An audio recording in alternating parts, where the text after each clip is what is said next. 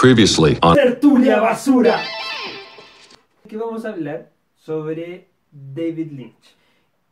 ¿Qué película y en qué orden tú le propondrías a esta persona para que aprenda a apreciar este cine? Una historia sencilla. eh, el hombre elefante. Terciopelo azul. A corazón salvaje. Carretera perdida.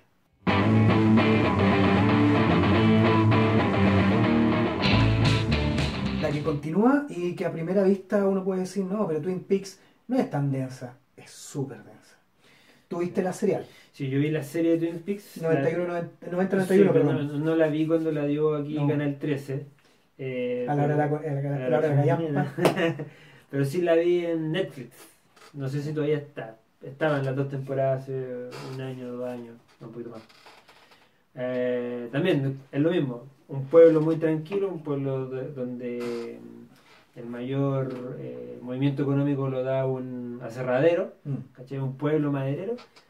Eh, hay un asesinato de una niña modelo, Laura Palmer. De hecho, el, el tagline de la serie es ¿Quién mató a Laura Palmer? Claro. E- Ese es el misterio que se tiene que desenvolver durante toda la, toda la primera temporada. Claro. Ella, ella súper es como eh, una niña muy buena y súper con buenas Sí, calificaciones. ¿no? un 7, muy bonita, era la niña más popular, etcétera, etcétera. Pero en la noche ejercía la prostitución, le hacía la cocaína, estaban los cultos medio satánicos, entonces yo creo que ese es otro tema recurrente del cine de Lynch, pues, la, la dualidad perversa que tenemos todos. po. Sí. Pero y en la serial eso tú vas deduciendo.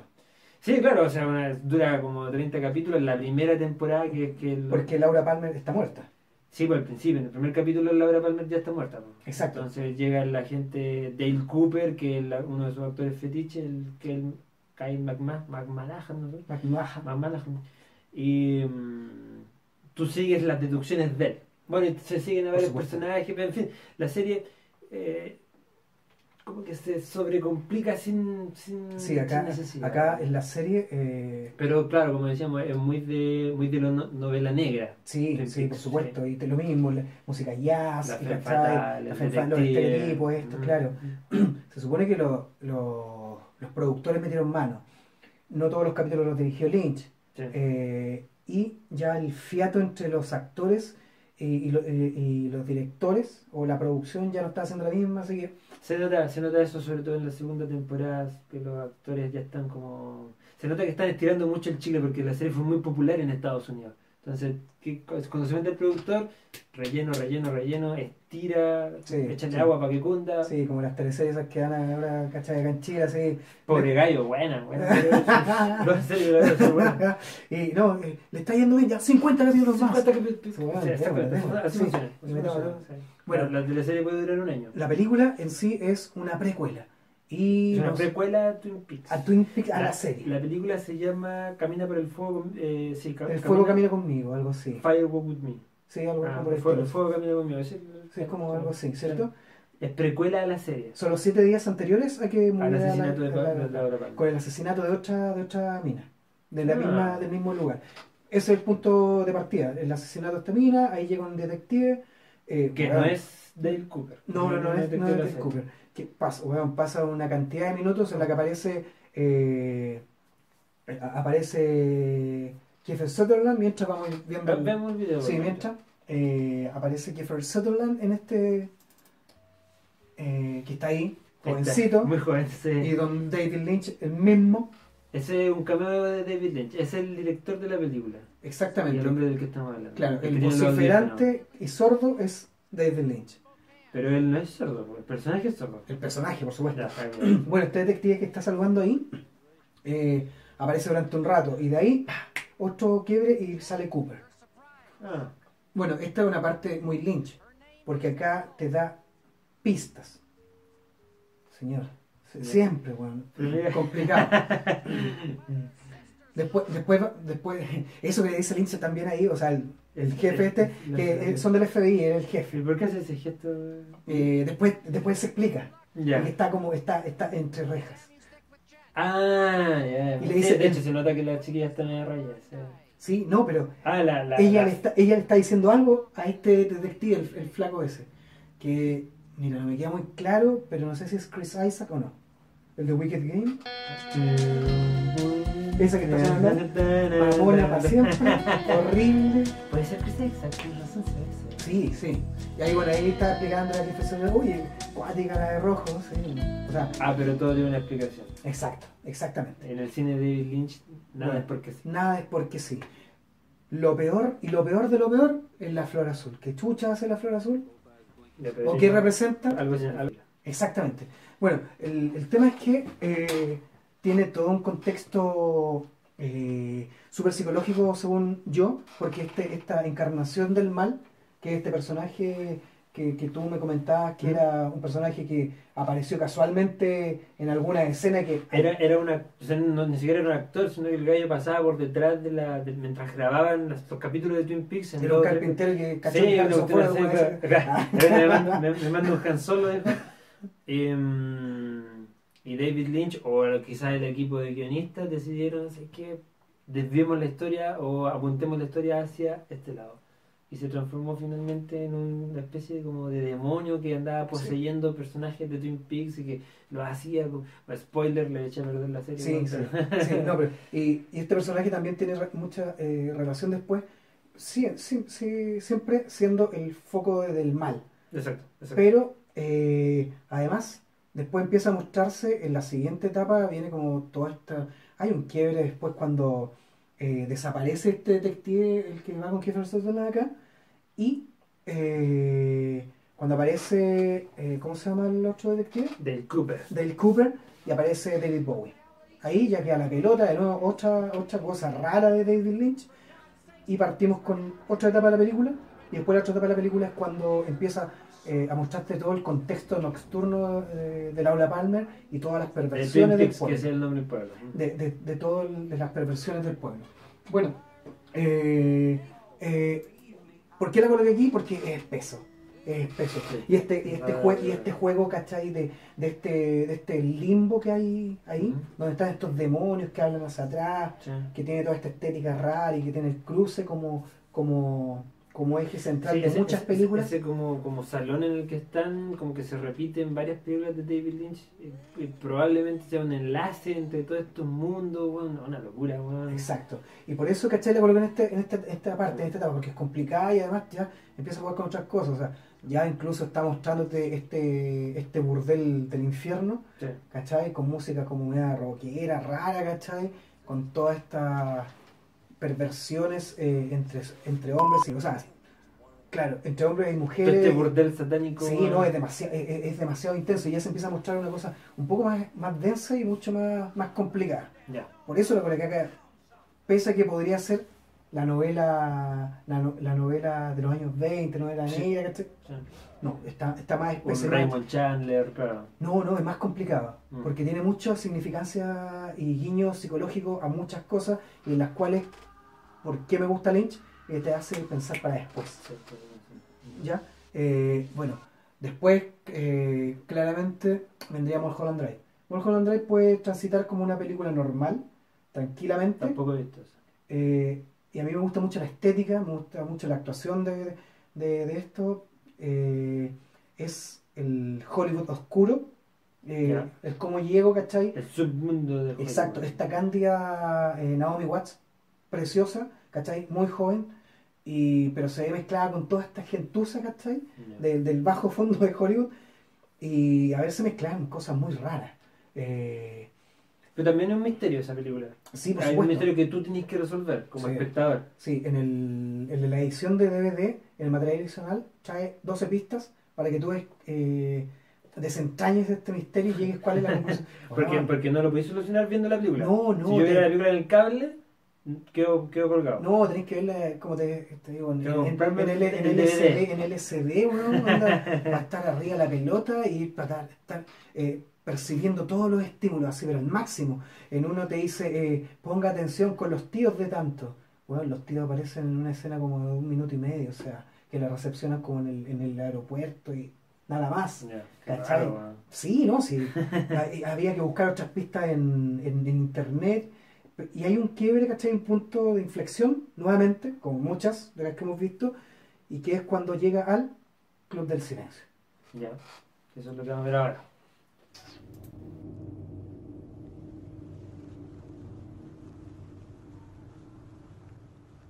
Señoras y señores, el Club Silencio les presenta La Llorona de los Ángeles, Rebeca del Río.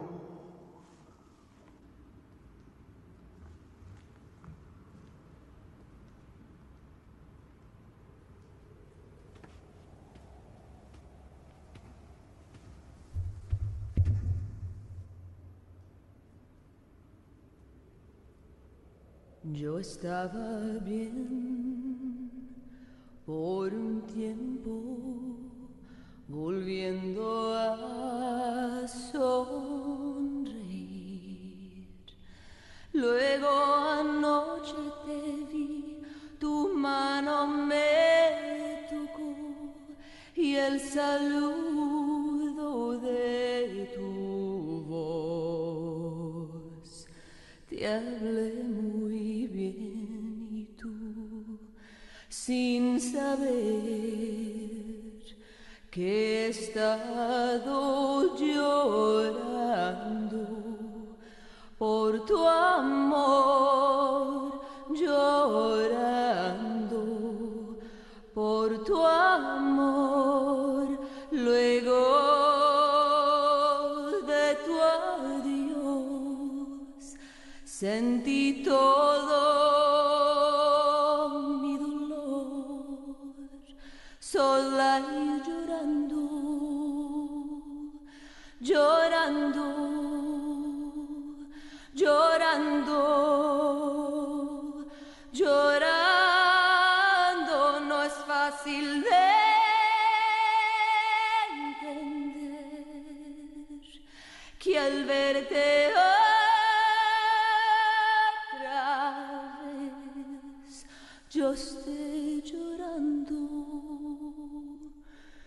Yo que pensé que te olvidé, pero es verdad, es la verdad que te quiero aún más, mucho más que ayer. Dime tú qué puedo hacer, no me quieres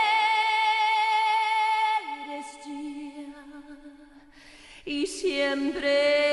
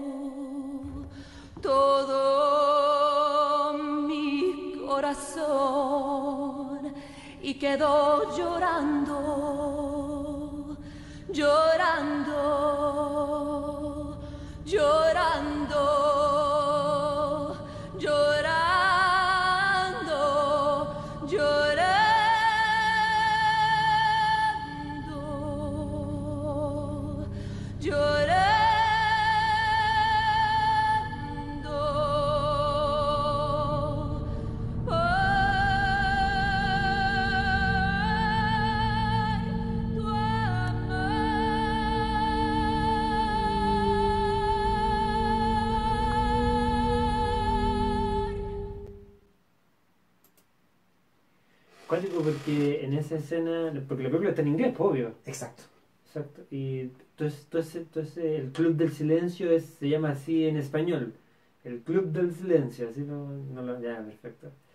Y, y por lo que se ve, la, la cantante logra transmitir lo que está sintiendo con mucha intensidad y a pesar de que no hablan en español los otros dos personajes entienden lo que está sintiendo Sí, esta no, chiquilla. llega mucho, porque ellas además ta- tienen un- llevan una relación, eh, una relación de, de- de- tanto dentro del set de, Hollywood, Las dos como- rubias que están ahí. exactamente como una relación sentimental. Son Eh, pareja. Sí, o sea, tácitamente. Ah. ¿Cachai? No hay nada así como formal y sí, sino que tonteando, como, como dicen los españoles, tonteando y tonteando.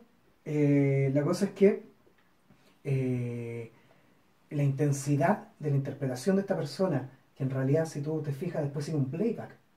Sí, pues como que se desmaya. Exacto, y sigue, tú dices, "Ah, pero ¿qué onda? Y pero ¿cómo tan bueno? O sea, ahí está el juego de Lynch nuevamente. Y el cubo azul es un quebradero de cabeza nuevamente. Ya. ¿Cachai? Creo que no, nunca te dicen qué significa ese cubo, si es el, a lo mejor el cubo cósmico de la Marvel, del Capitán América. Para mí siempre un cubo así es el Razer, Pinge, Claro, la llave exactamente, infierno. ¿Cachai? No? Sí. Pero sí, o sea, capaz. po. ¿Cómo? po? No, no me extrañaría. Sí, eh, De que te lleva al salón de Twin Peaks, weón. Guau. Sí, te weón. con estos enanos que hablan así, que hablan habla al en- revés, en la mesa verde. Sí.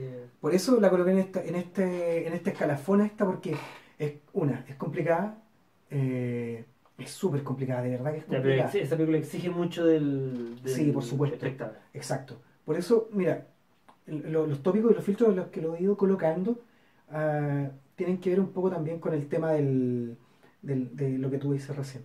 Cómo yo me doy el tiempo de ir viendo esto, porque ya empezamos con algo y de ahí ya voy siguiendo algo más o menos coherente. Ahora ya tenemos esta de Mulholland Drive y eh, que tuvo eh, mejor director en Cannes. Ya, bueno. ¿Cachai? Eh, y ahora, la siguiente, eh, eh, eh, en base a lo que te estaba comentando recién, Duna. Ya. Que esto claramente vamos a tener un programa en solitario para Duna. Está Duna, el Blu-ray de Duna. Bueno. A mí me gusta mucho Duna. Me gusta mucho Duna. eh, creo que una de las obras claves de la ciencia ficción, los libros, no la película. Sí, eh, como dice Alex, vamos a ahondar, vamos a tener un especial de Duna en el futuro, así que no vamos a hablar mucho de Simplemente acá mencionar que eh, era la primera que iba, que produjo, perdón, eh, Dino de Laurenti. Dino de Laurentiis y para ello pretendía ser la próxima Guerra de la Galaxia que como bien dice Jaime y se analiza más tarde en otro, en otro capítulo eh, podía perfectamente ser una nueva Guerra de la Galaxia que es lo que pretendían. Eh, pero eh, comercialmente fue pésimo. Bueno, tío. pésimo, pésimo. Bueno yo la coloqué en este momento porque es una Sí, o sea, me llama la atención que la tan, tan, tan dentro de la espiral, porque... tan cerca de la pola del perro como dice o tan profundo en este infierno de, de, de Lynch. de Lynch. Eh, porque es una historia súper básica, o sea, es un protagonista que eh, recibe una misión, pasa por unos, entre comillas, portales que son los que hacen avanzar la historia, se enfrenta a su enemigo y finalmente ganan los buenos. claro ¿Cachai? Que esa es la historia, el viaje del héroe, el monomito. Que todas las historias son iguales. Es lo que le pasa a Neo, lo que le pasa a Luke Skywalker, lo que le pasa a Harry Potter, a Frodo, Ulises a Ulises, sobre todo a Ulises. ¿Cachai? Eh, Sí, pero- En ese sentido es una historia súper simple. claro pero así como tú la relatas Sí, yo estoy siendo súper conciso en el resumen. Exacto, porque la película es muy lenta. Es muy árida. Eh, Sí. eh, Es así como, tal cual, o sea, obviamente me imagino que el, el autor quiere traspasar esta aridez de este... Eh, sí, claro, porque transcurre en un mundo que es un desierto. Exacto.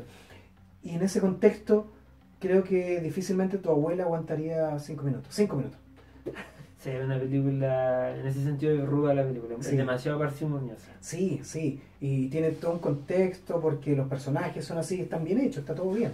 Eh, eh, eh, tal cual como por ejemplo eh, Lynch tuvo guiños con, con no sé, Chris Isaac y, todo este séquito de, de, de, otra, de otros eh, bandas, bandas como Trent Reznor. Rammstein, Smashing Pumpkins en Carretera Perdida, que ahí llegaron a un, un universo grande. Eh, esta película que es del 84, en ese momento tenía en pleno auge a, a The Police. Ah, a veces Sting, claro. Claro, uno de los Harkonnen, de los malos. Exactamente. Eh, pero la coloqué en esta parte por eso, porque en realidad es más difícil de ver. Pero no es una película tan turbia. No, ni tampoco psicológicamente así No, como para doble lectura, ni O buscar sea- la- las, las piezas. Sí, Sí. sí, tienes razón, sí, tienes razón. Sí, Mm. hay un par de situaciones, que tienen- pero no es tanto como reunamos como, no sé, juntemos la esfera del dragón, no. Más, que, más trabajo que la cresta. Sí, Eh, y por eso está como acá, que es penúltima. Eh, y ¿Cuál sería la última entonces? ¿Cuál, ¿Cuál es la película de David Lynch que es más difícil de ver? eh, puta, la primera. Cronológicamente. cronológicamente. Cabeza borradora del 77.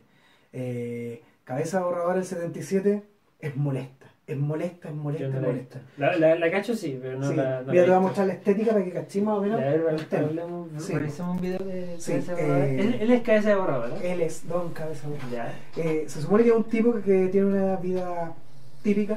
Ya, a ver, Eh, pausa, pausa, mira.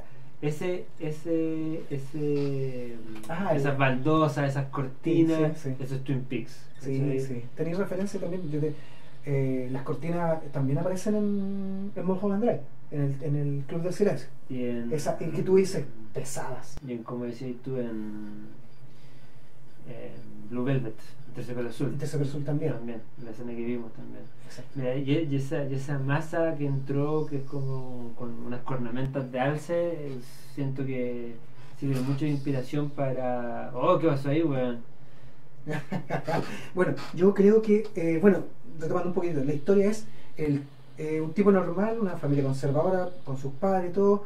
eh, eh, esto, todo esto está Sí, es mostrado, esto, esto está mostrado así como súper sucio, a propósito.